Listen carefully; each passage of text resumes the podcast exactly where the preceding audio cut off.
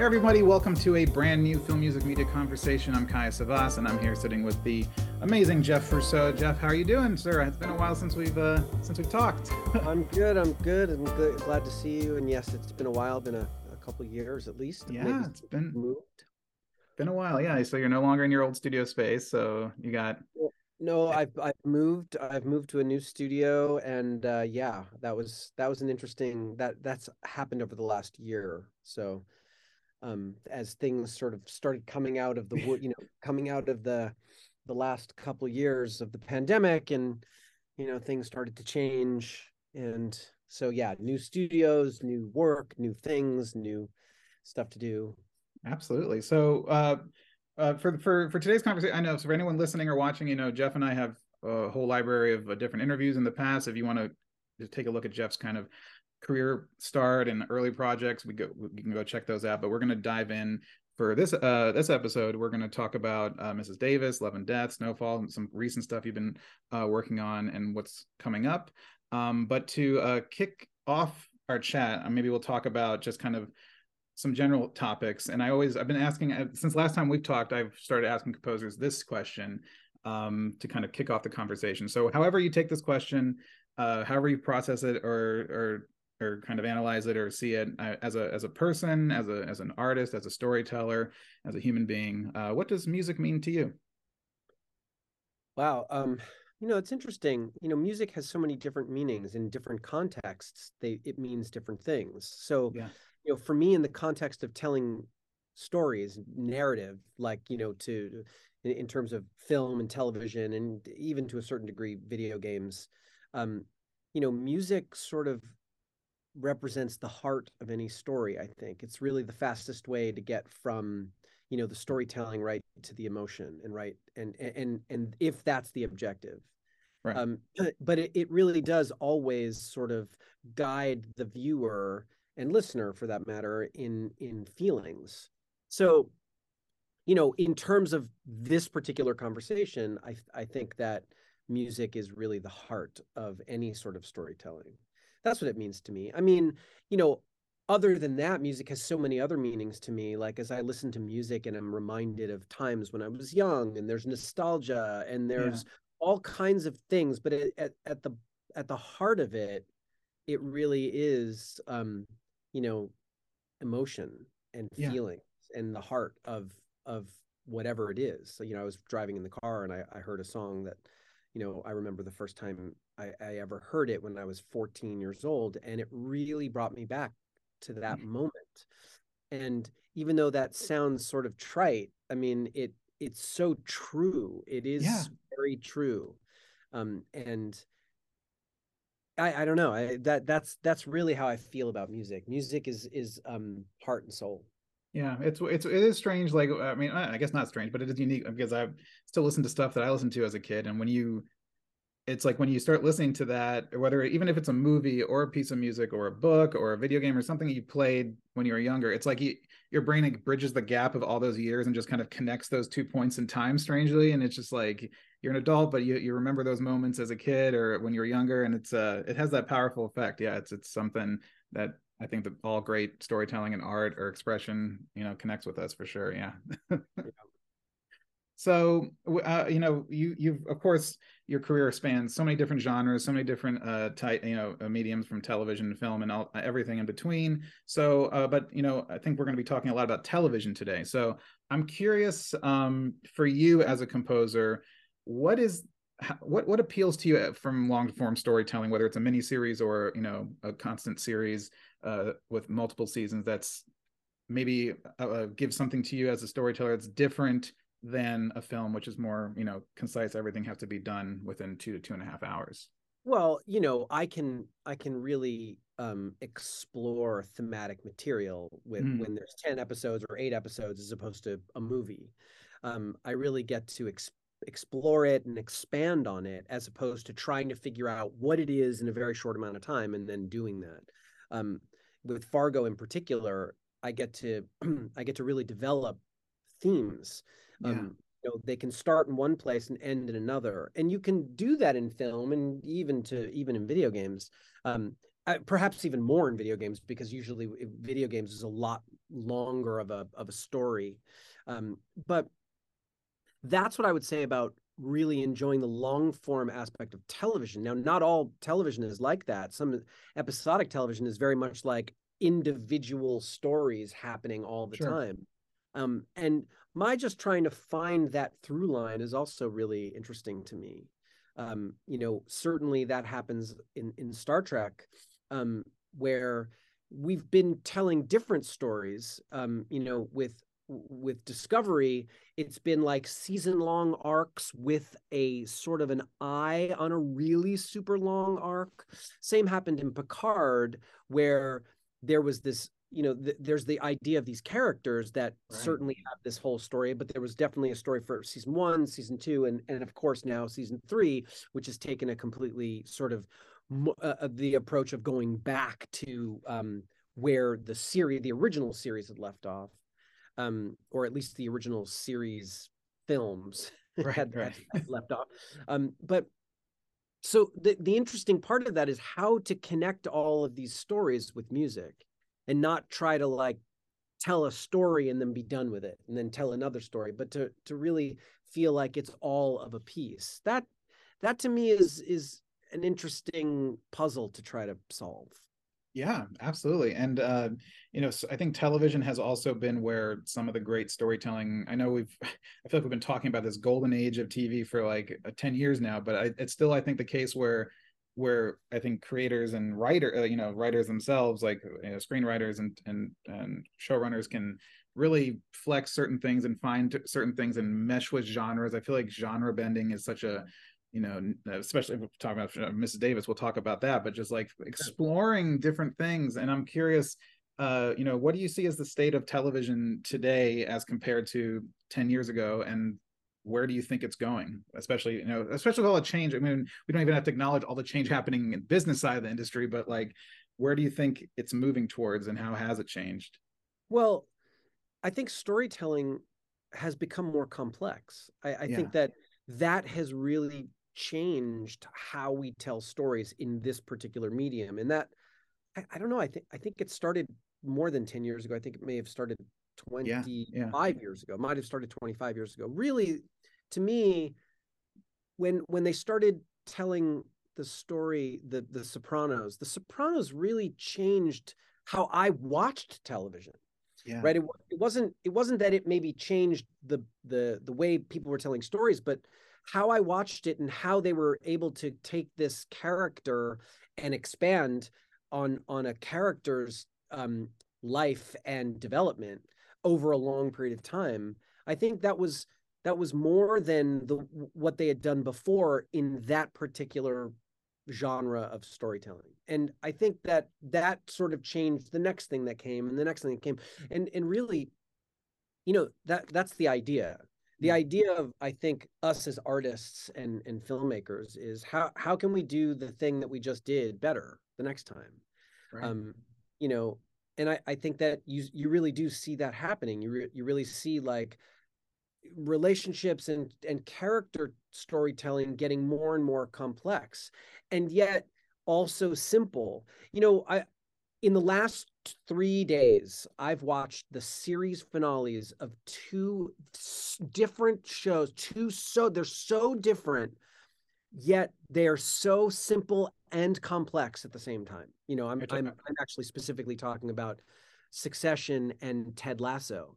Oh, so Ted Lasso. two, I mean, two shows that literally could not be any different, right? Yeah. They're, but in the end, they're also quite similar because they they really are talking about the frailty of of the human spirit and also the temerity of the human spirit and like how how character how character storytelling is in fact the most important thing it's really yeah. about the characters and both those stories had really really really incredibly complex and incredibly detailed um, character building in in both those shows um, and i think that you know in terms of how things are changing um, with television i think that's the direction it just keeps mm-hmm. getting better like the the and sure there's always a dud somewhere amongst the amongst the um amongst the fray but you know, I really do think it's going in that direction, and that makes what I do and what we do as as musicians, uh, you know, in terms of of how we help tell the story, it makes it even more important and interesting to do. Yeah, no, I totally agree. Yeah, I, and Succession was uh, a wild one to see how they wrapped up, and then uh, I haven't. I need to catch up on Ted Lasso. I'm a little bit behind, but I'm I'm a huge fan of you know that show. But I also finished Barry, which also ended just in the most unique and completely different right. too, in the way they close up. You know, everything and what Bill Hader did is is is is absolutely uh, crazy. And um, but um, I mean that's a good jumping off point. We can jump into some of uh, some of your television works, the recent stuff that you've worked on, and and maybe we can start with you know we were talking about ending things and wrapping things up. So with Snowfall, that came to a, a conclusion after was it six seasons? Six, yeah, season six. Season six. So talk talk about that from from your point of view as a composer. What was it like bringing a story like that that has kind of come across that many seasons to uh you know a resolution and a closure and, a, and some kind of closure?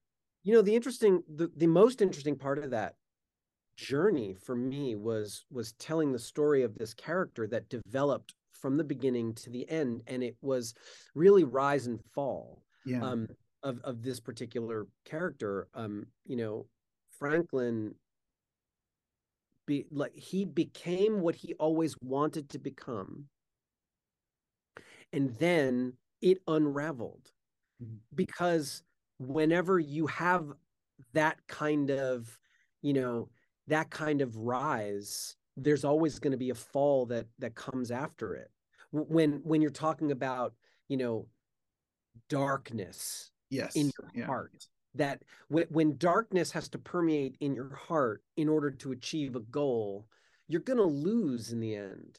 Um, and following that track was a really interesting thing because all along the way i also had to keep in mind that there was this glimmer of goodness that started from before he became what what he ended up becoming.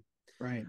And that was always really interesting to me like trying to keep the li- a little bit of light on on him but it was really interesting telling that story over six seasons because you know the way tommy schlamme and dave andron sort of pitched it to me at the very beginning was this sort of construction deconstruction mm. um, as as the the idea of, of, of you know selling all this drugs in south central la in the 80s and and what that was based on and how the cia was a part of it and it was this sort of big buildup and then this big deconstruction.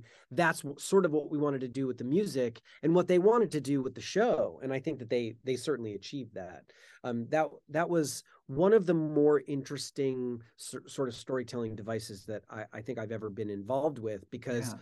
There wasn't a lot of music score wise, a lot of songs. We used a lot of songs, um, but the score was really used only to really press on the emotion and a little bit of the tension because it, there wasn't a lot of need to play these big television moments and you know right. one of the things we always talked about as we were spotting or as we were mixing or as i was writing the score was let's not let it feel like television let's not let it feel like oh yeah okay cue the strings you know here's a really sad moment somebody just died or right. there's a gunfight cue the big drums like we never wanted to do that we wanted mm. to to keep it as grounded as possible um, with a little bit of 30,000 foot view. And a lot of that comes like when you when you heighten the sense of reality, yeah. Um, you get that sense that you're looking down on these characters from above so you can sort of see the whole world. Um, right. Uh, and and that was really always the always the intention for me. And what is it like like how do you find I mean get, find that balance of you mentioned not using too much score and you didn't want to make those kind of movie moments where you're more maybe manipulating the audience a little bit more with the music where where is the where is the cutoff point is there like a magic like percentage like okay we're now at like 25% score for this we need to dial it like how do you feel how do you know like in your gut like this is too much and this is maybe bringing us off the ground from reality it's a little guttural bit. it's it's guttural it's gut. yeah yeah i mean it's it's you know as as i'm watching a temp score for instance like you know there are different editors would temp the scores would temp each episode differently. Yeah. And I kind of felt like one of my main jobs was to sort of corral these these different editors and be like, whoa, whoa, whoa, this is not how we've been doing this. Let's not do it like that. We don't Yeah. need music all the way all over this. We should play this all dry. And it's interesting, like as I talked about that, and Dave, um, the showrunner, would be on the calls and he'd be like, Oh yeah, Jeff, you're totally right. Like we shouldn't don't have music here. Let's leave it dry. We would try to what we what we understood was the drier we were, the more impact the score had when it came in.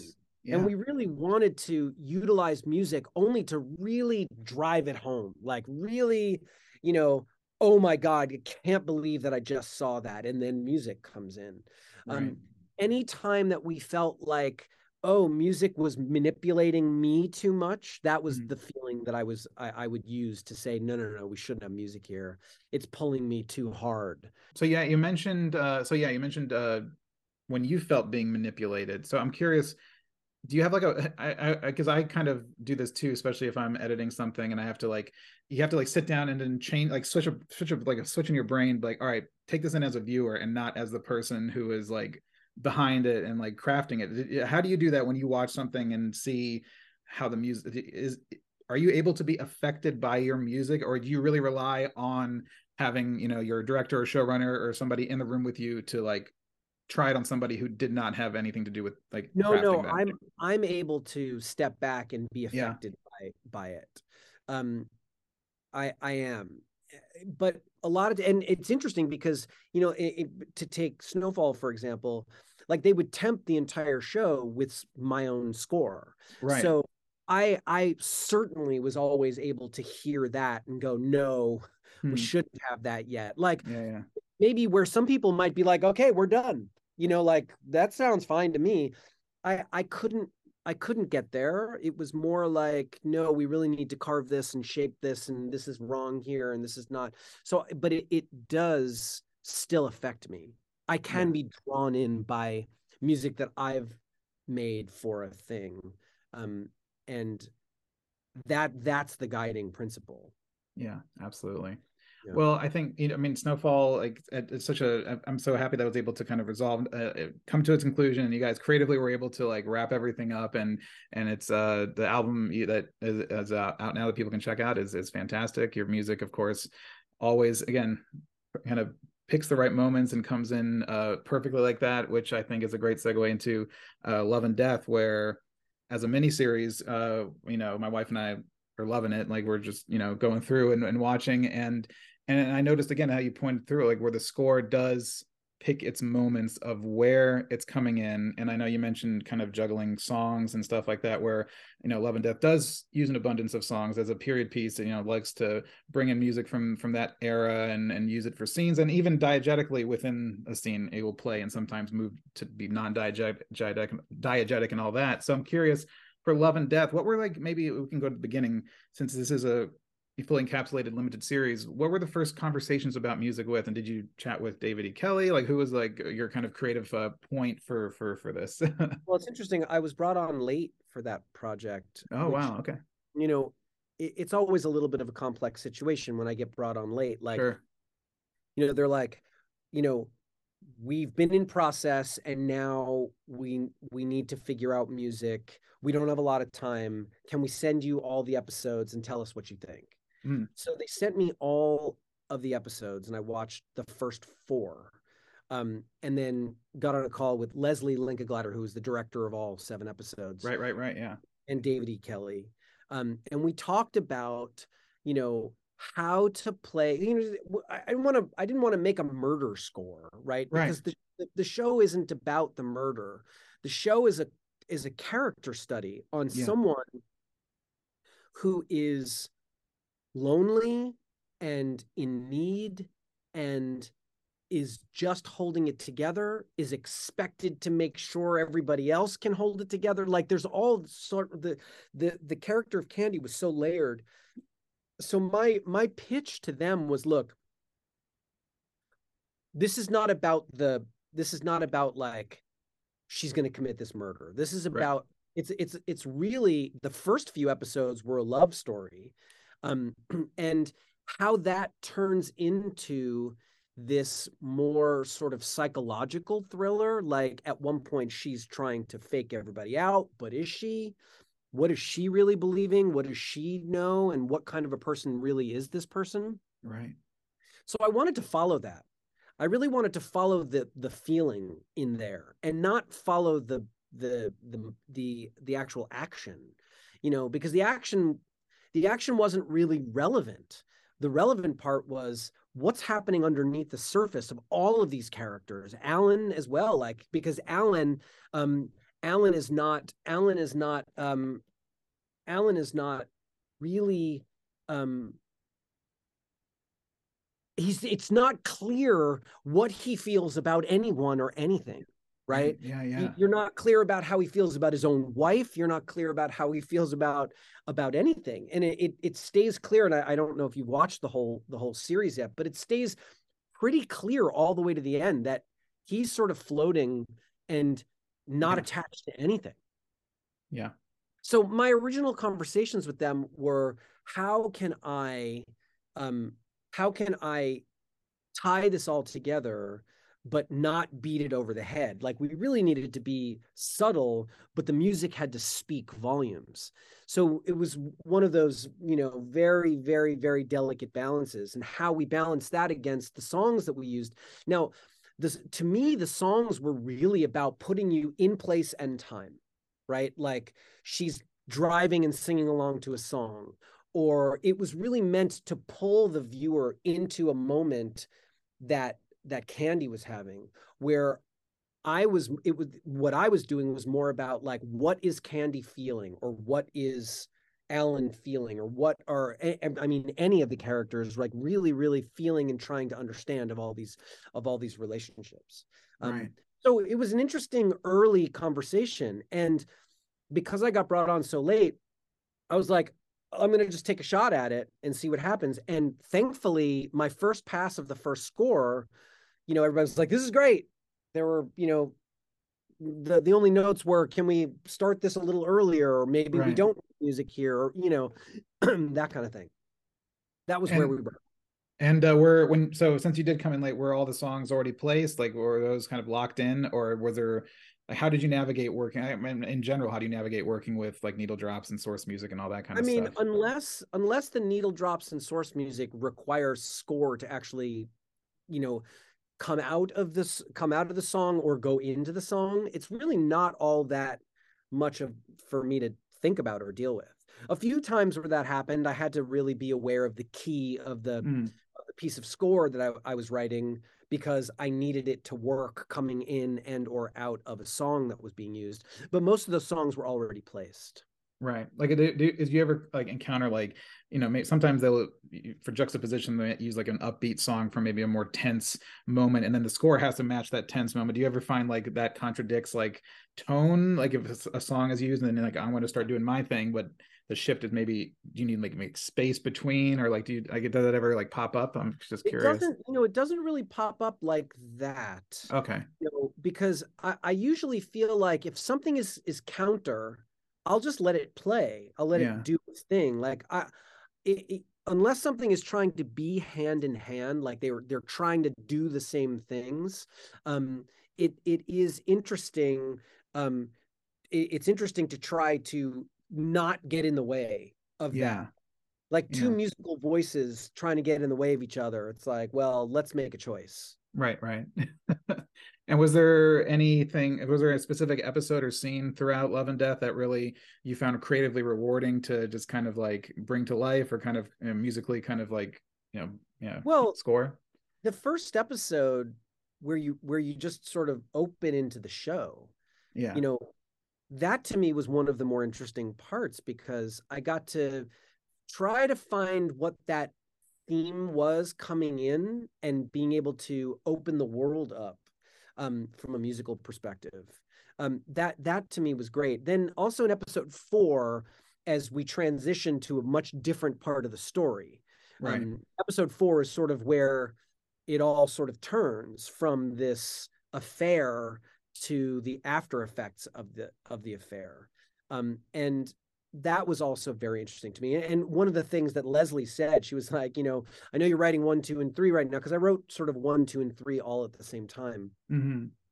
And she even said, she was like, wait till you get to four. When you get to four, like everything sort of shifts and turns on its head. How are we going to do that? And I was like, well, let me finish one through three. And then when I get to four, I'll figure it out. And, you know, I, I did. And what happened was it was something very subtle um, where I, I started changing keys. And as you change the key to something, um, or you just change a mode, musical mode, in how you're writing chord progressions or how you're writing melodies over chords. Um, if I shifted that just a little bit, it sort of really made a difference in how you felt of where you were in the story. Right. And so you mentioned since you came in late and everything was kind of already completed did so did you watch the whole miniseries before starting scoring like if you got this episode four and you get and you like lesli's like hey it's going to change there do you go oh crap that's something i did now kind of i kind of want to go back and change that in episode two well, to well no that was sort four? of the sort of the point was i could do those first three episodes mm. and keep those what they were right and then okay so i didn't i had watched one through four so i had seen four i hadn't watched five six and seven mm. um, okay so I saved five, six, and seven for, you know, after I finished one through three. Once I got through three, I started work on four and then I watched five, six, and seven. So I sort of had an idea as to where I was taking it. Right, uh, right. But I never at, ever at any time ever wanted to go back to one, two, or three and be like, oh, I want to change that one thing. Yeah. You know, like one moment, a really important moment for me musically was when that first meeting at the hotel and yeah. she's standing there looking in the mirror you know trying to find herself mm-hmm. you know to me that was a really expositional moment from a character from the character's perspective so i really wanted to sort of join in that with music as well yeah and elizabeth olsen's performance is just like i mean so she, fantastic i mean so is jesse plemons too yeah but no help from me no yeah. help whatsoever i didn't need to do anything all i needed to do was just watch and and join to yeah. to uh, to really get the point across. But as a composer, do does a performance something like that? I know you say I don't want to get away with that, but does a performance that strong might push you to be like, oh, you know, they're trying something like this. Let me try it, like, the, or you know, I'm curious if the performance will actually change the way you feel about a scene. Certainly, how to approach certainly. it. Yeah. I mean, a lot of times when I'm writing, um, you know, a performance will guide what I'm playing. You know, mm. I, I don't do this all the time, but sometimes as I'm writing a scene, I might just sit on my piano and watch and play along. Mm, and yeah. a performance might guide what I'm what I how what and how I react to it. Now, granted, my writing a score is not always reacting to what's happening, but maybe right. sometimes preceding or you know trying to just be with the action. Yeah. Um, so that doesn't always work, but in a situation like there were moments where her her performance was certainly guiding what I was doing. Yeah, I mean, and I th- the miniseries is such a it's it's it's so wonderfully shot and edited, and it just feels like uh, every every camera move is just like kind of very very planned and everything is very meticulous and I, I, love stuff that you can tell like the craftsmanship behind it is is is there and of course the acting is is absolutely you know top notch. And so yeah, congratulations on on Love and Death. It's another wonderful score from you too. Just again, the score works just exactly where it needs to. Appreciate that. That that's that's super meaningful. Um, you know, because it's not one of those scores that's like loud and proud. Yeah, yeah. It is, it is definitely a score that was meant to blend with the fabric of the story and and join with her. There are moments yeah. that you feel the music and you know you notice the music but most of the time it's like why am i what am i feeling right now and it's all right. sort in there in the soup. It's like the score the sound the performance the visual it's all becomes that one sort of tapestry.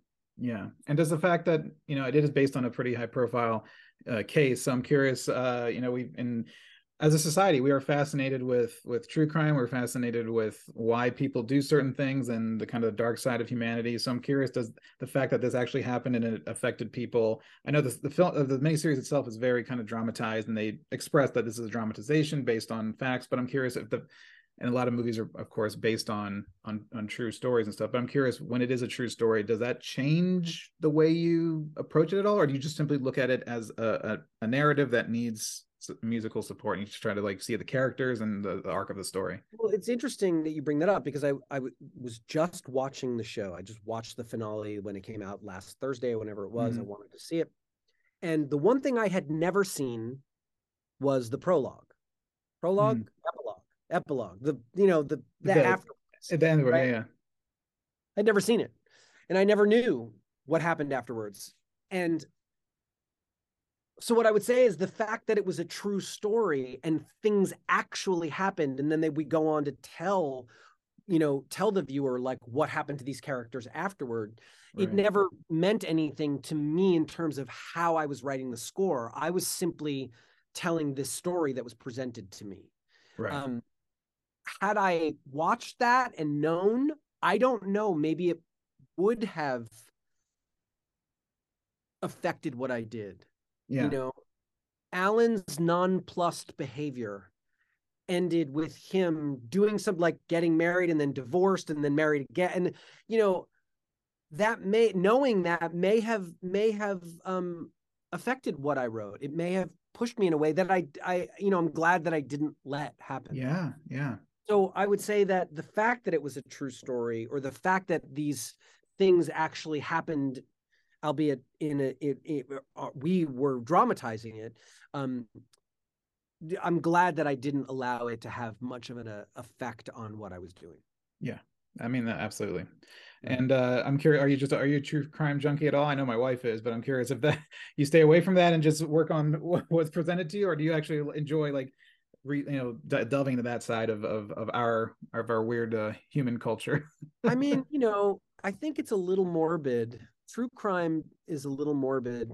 You know, I don't mind working on it. I don't mind yeah. doing. I mean, I knew it was a true story going in, um, you know, but I never really did any um, digging.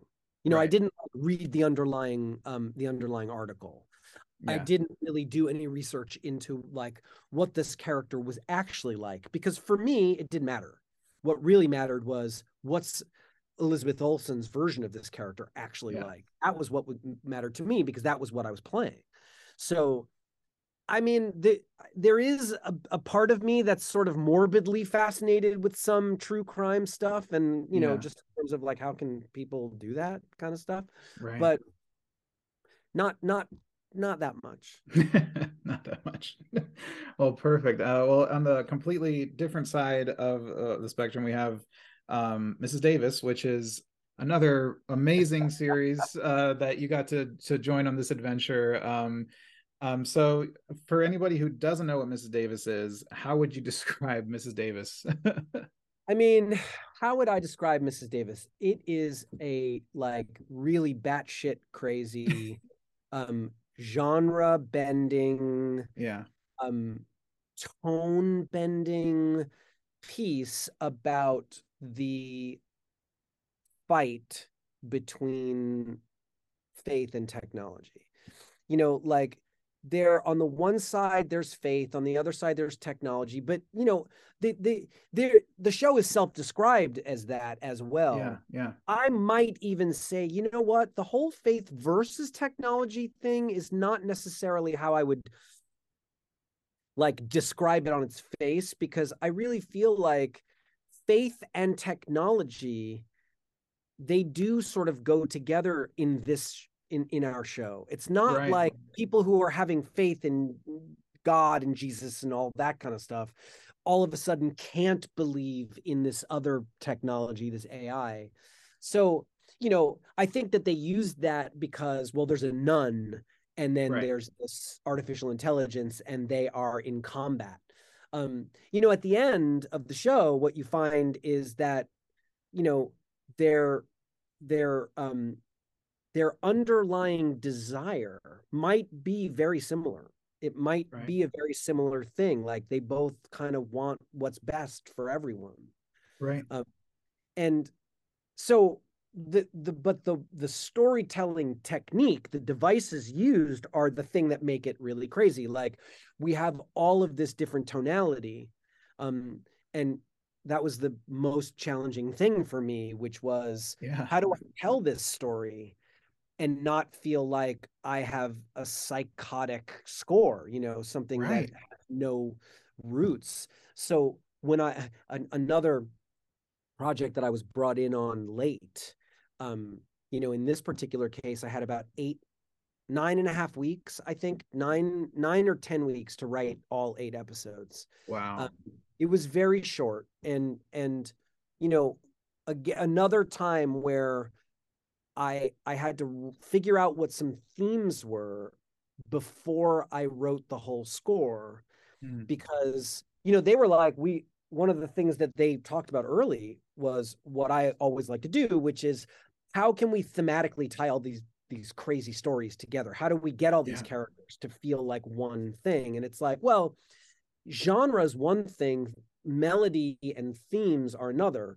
We can have these themes play in all these different ways. You know for simone simone's theme you know i played you know nicely on strings and piano and then there's a rock version of it with you know heavy metal drums and guitars. Um and there's uh you know there there's another one where it's just played on a penny whistle. Um and mrs davis theme i i sort of imagined and created as a human whistle because i thought it Oh, was wow. i thought it was interesting to sort of you know be counter to what ai really is. It's like yeah. well if ai's theme is actually performed by a person you know actually with their body you know in, in in this case a whistle i thought that would be quite you know funny interesting Yeah. fun and and kind of fun. Um and that worked out really well. And then of course how does that relate to schrodinger's character and how do i blend those two together? How do i get wiley's theme who he's a cowboy but is he a cowboy? You know there was all these different all these different yeah characters and ideas that needed to sort of be filtered through um, the ears of music. Um, and that was one of the fun things. It was one of the more fun um, projects I've gotten to work on because I got to do like, you know, we were recording strings and winds and orchestra as all of the emotional content, but then recording me playing these Spanish guitars and recording me playing rock guitars and, you know, all this cool other stuff to make it all work was was a lot of fun. And so when you're approaching a series like that and you're kind of mapping out like okay this these characters uh, we have this theme and we have this motif and we have all this how do you uh, i'm curious like especially with television where it's kind of spread across multiple episodes and whether it was on mrs davis or maybe another series or anything how do you keep it like in your head. Do you like have a, a board like a visual board like you know when those detectives with like red red strings going everywhere like I, th- this goes to act one this is act three we have we hear it in act two. And i'm just curious like to make everything like seamless and have that kind of flow do you have to do that or is it just, it just all lives between your ears? Like i'm curious. Well, sometimes it lives just between my ears and and Mhm. then you know like when we go to spot things and i'm looking at spotting notes you know I, i'm sort of calling out as we're as we're doing things like oh yeah okay so wiley's theme needs to play here right Miss Davis theme needs to play here. And you know, there there's also other interstitial moments that don't require thematic material, but just Right. need like some underscore. But a lot of this show was thematic. A lot of Yeah. the show needed to be thematic because it was so all over the map. It was the only way to keep things grounded. You know, so it was like, how do we make sure that the audience feels familiar here? yeah. you know because we, we th- we're inside the the belly of a whale how, how do we how do we make that feel like you know that same moment that we felt when we were on the train in in episode 3 or whatever episode that was but Yeah, yeah. meaning like how are we connecting all this material how do how do we connect Simone's feelings about Jesus like we find out Jay is Jesus. And then how do I connect that with the fact that Mary is inside the belly of the whale talking to Simone? Like, this is all mind blowing. So, Yeah. the only way to really connect everything was to have like melodies that would if not be so memorable that you're like, oh, that's that, would just subconsciously connect you to other places. Right. So right. You, you don't feel like every time you hear a piece of music, it's like, what's that? Yeah, no, absolutely. And you mentioned that it is, you know, genre bending and tonally kind of uh, very mixed and all over the place. And uh and I, you know, I'm curious. I always find it interesting that we, you know, I feel like the term genre like the way we kind of try to define shows is very much kind of a little bit antiquated kind of like you know back when there was a, a sitcom and then there was just the one hour drama and now we're in this you know in, in our world today like i mentioned barry for instance started you know as a comedy and it, it ended in the most darkest tragic existential way possible and then something like mrs davis which blends certain elements or and even love and death which has some very kind of funny moments but also dark you know when it gets dark so i'm curious um, as a composer, do you even think about genre? Is that word even a thing to you anymore? It's just like whatever is the story and the scene because the genre have a like. Is there a?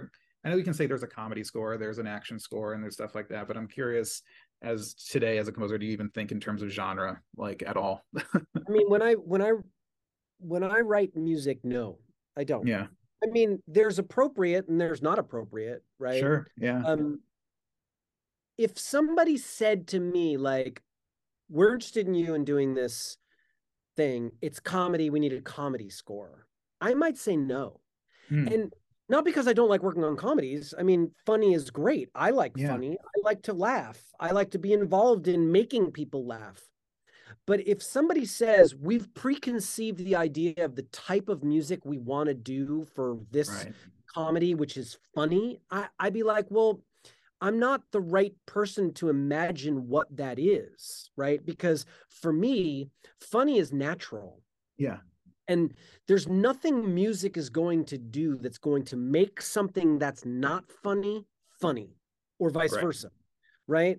Um, so I I really think that we've now gotten to the point where genre of music versus genre of the storytelling device they're not mutually exclusive and they don't need to be a thing like for instance fargo which has very gory moments and very funny moments. Yeah yeah. I don't play funny music but i i do understand how the music needs to play in order to allow the funny to be funny.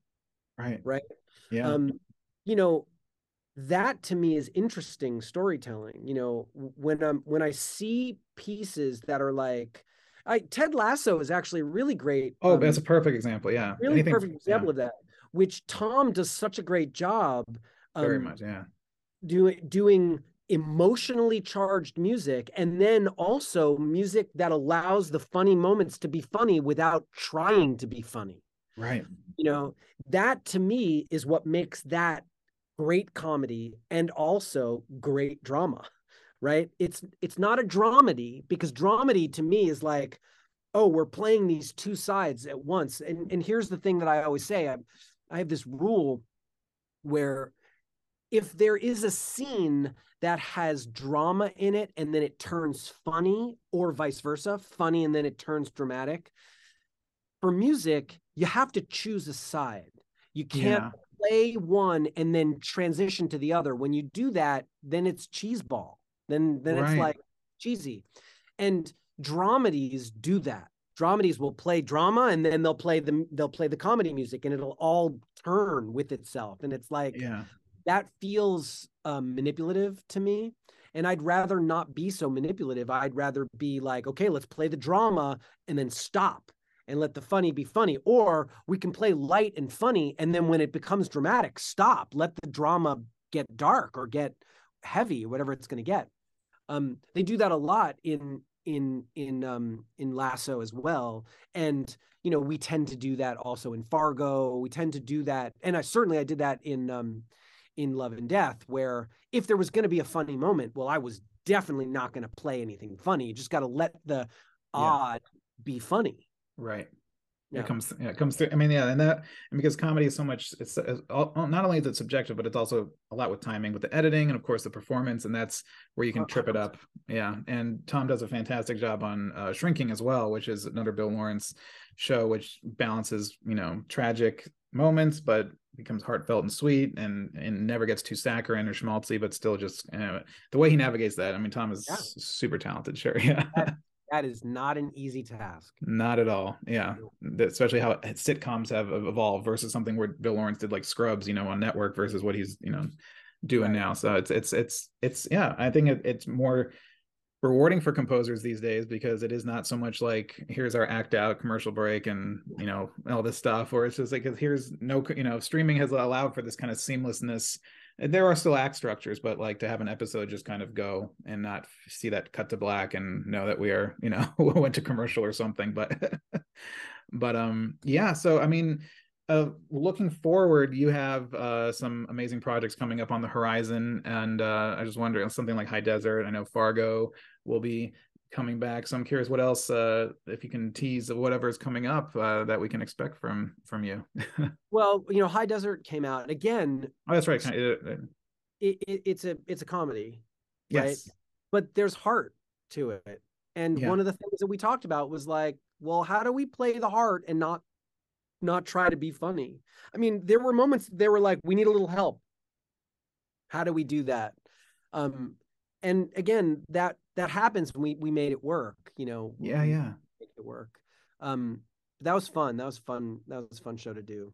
It's a, I mean, yeah, I haven't started it yet, but um, uh, Patricia Arquette is fantastic and I loved her in Severance. So, I mean, and of course, being from LA, you know that area, you know, kind of what, what they're talking yes. about.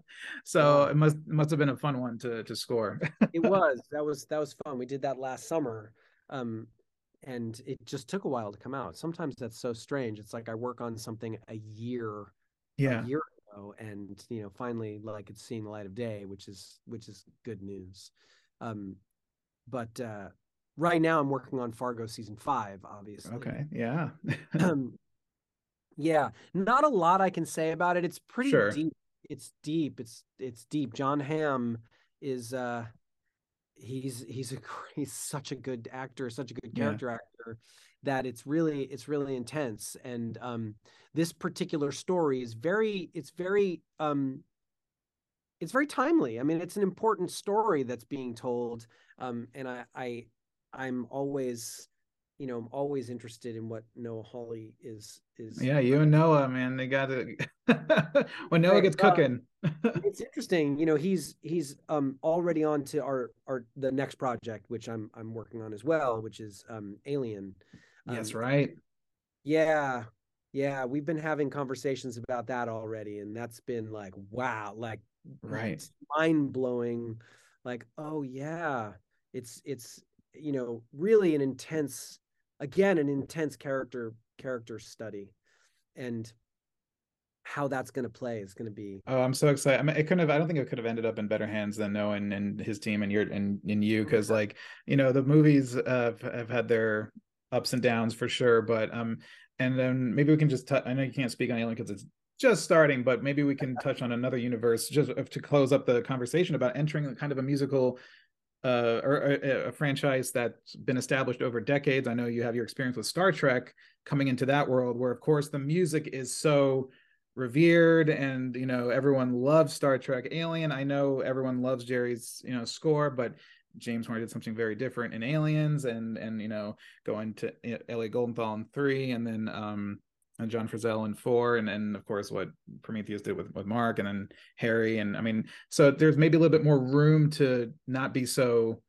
You know, I'm curious if you feel that way. They have a little bit more free reign, like whereas like you come into Star Trek and people have maybe certain expectations about what a Star Trek score should be. Well, the well, there's certainly people have expectations about what a Star Trek score can be or should be. That that's for sure. Yeah.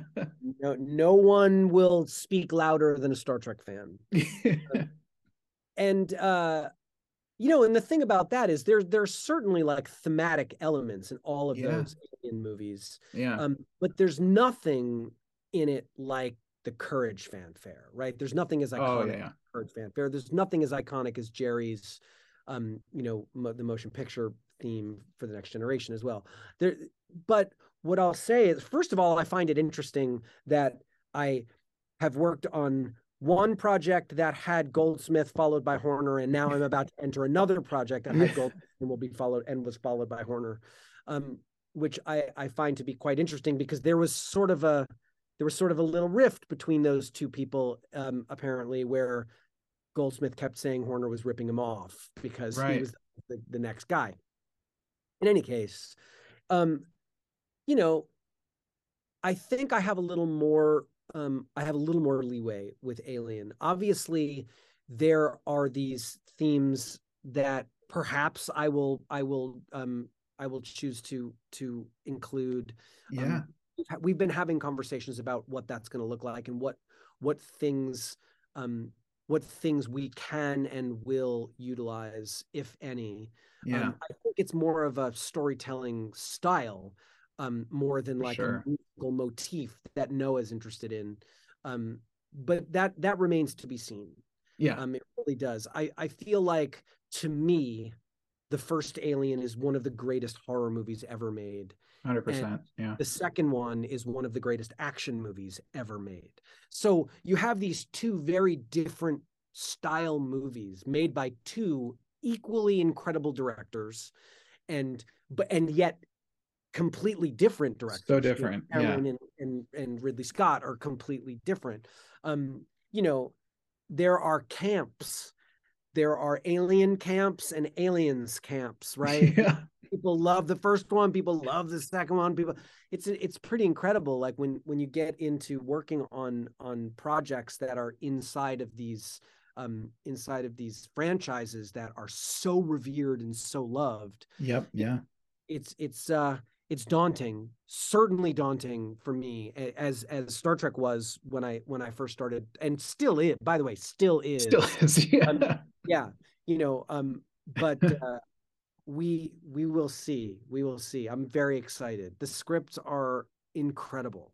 Yeah so, i can't wait. And i think aliens is uh, the alien franchise is unique because of that because that second film was such a drastic like again i guess we'll go back to genre a genre shift of like it still had horror elements but yeah go and because usually you don't see that. You see oh the first one worked let's do more of that more you know you know that isolated horror thing or just you know something like that like a slasher it was a slasher film you know the first one is essentially kind of like a really good slasher movie but um but yeah, the fact that that Alien franchise has kind of shifted, and I love also looking at the video game. So I know you don't want to listen to but what stuff to pollute your mind or you know stuff like that. But Austin did such a fantastic job with the Fireteam's Elite video game and kind of bringing those feels in. And I just love hearing what composers do with an established franchise like that. And that there's so many different composers too, where it's not just one person kind of overseeing it. So um, I cannot wait to hear what you and Noah cook. I mean, it's interesting. you know, it's like there's so many different ways of thinking about it. You know, yeah. and we we haven't really decided yet, like what exactly um, we're going to go for. Right. I, I, that you know these are these are the moments where we do make those choices and we do make those decisions and how to treat the um the characters. But I will say this. Noah called me the other day and he said, with Alien, melody is your friend. Mm. He said that to me, and I was like, "Well, wow. that's an interesting thing because you don't always get to hear that." No, when, you don't. You want, yeah. So I, I, I'm, I'm, I'm interested how that will fit. It has been filtering in, you know, like how am I gonna, how am I gonna let that affect what I, um, what I end up doing?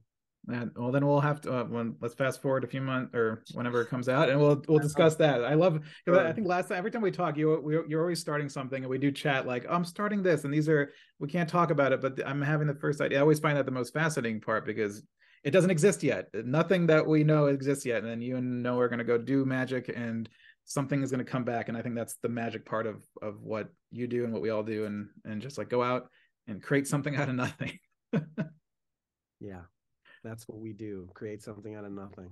Yeah well jeff i want to thank you so much for for your time today. We've covered you know so much stuff and a lot of your, your recent projects and it's been so good to catch up uh you know we haven't talked in a while so i really appreciate your time. I know you're super busy so yeah yeah thank you so much. Thank you. Next time you're in town come to the studio hang out. Absolutely we'll do. I'll be back in august so we'll alien we can do a nice scene breakdown in in your studio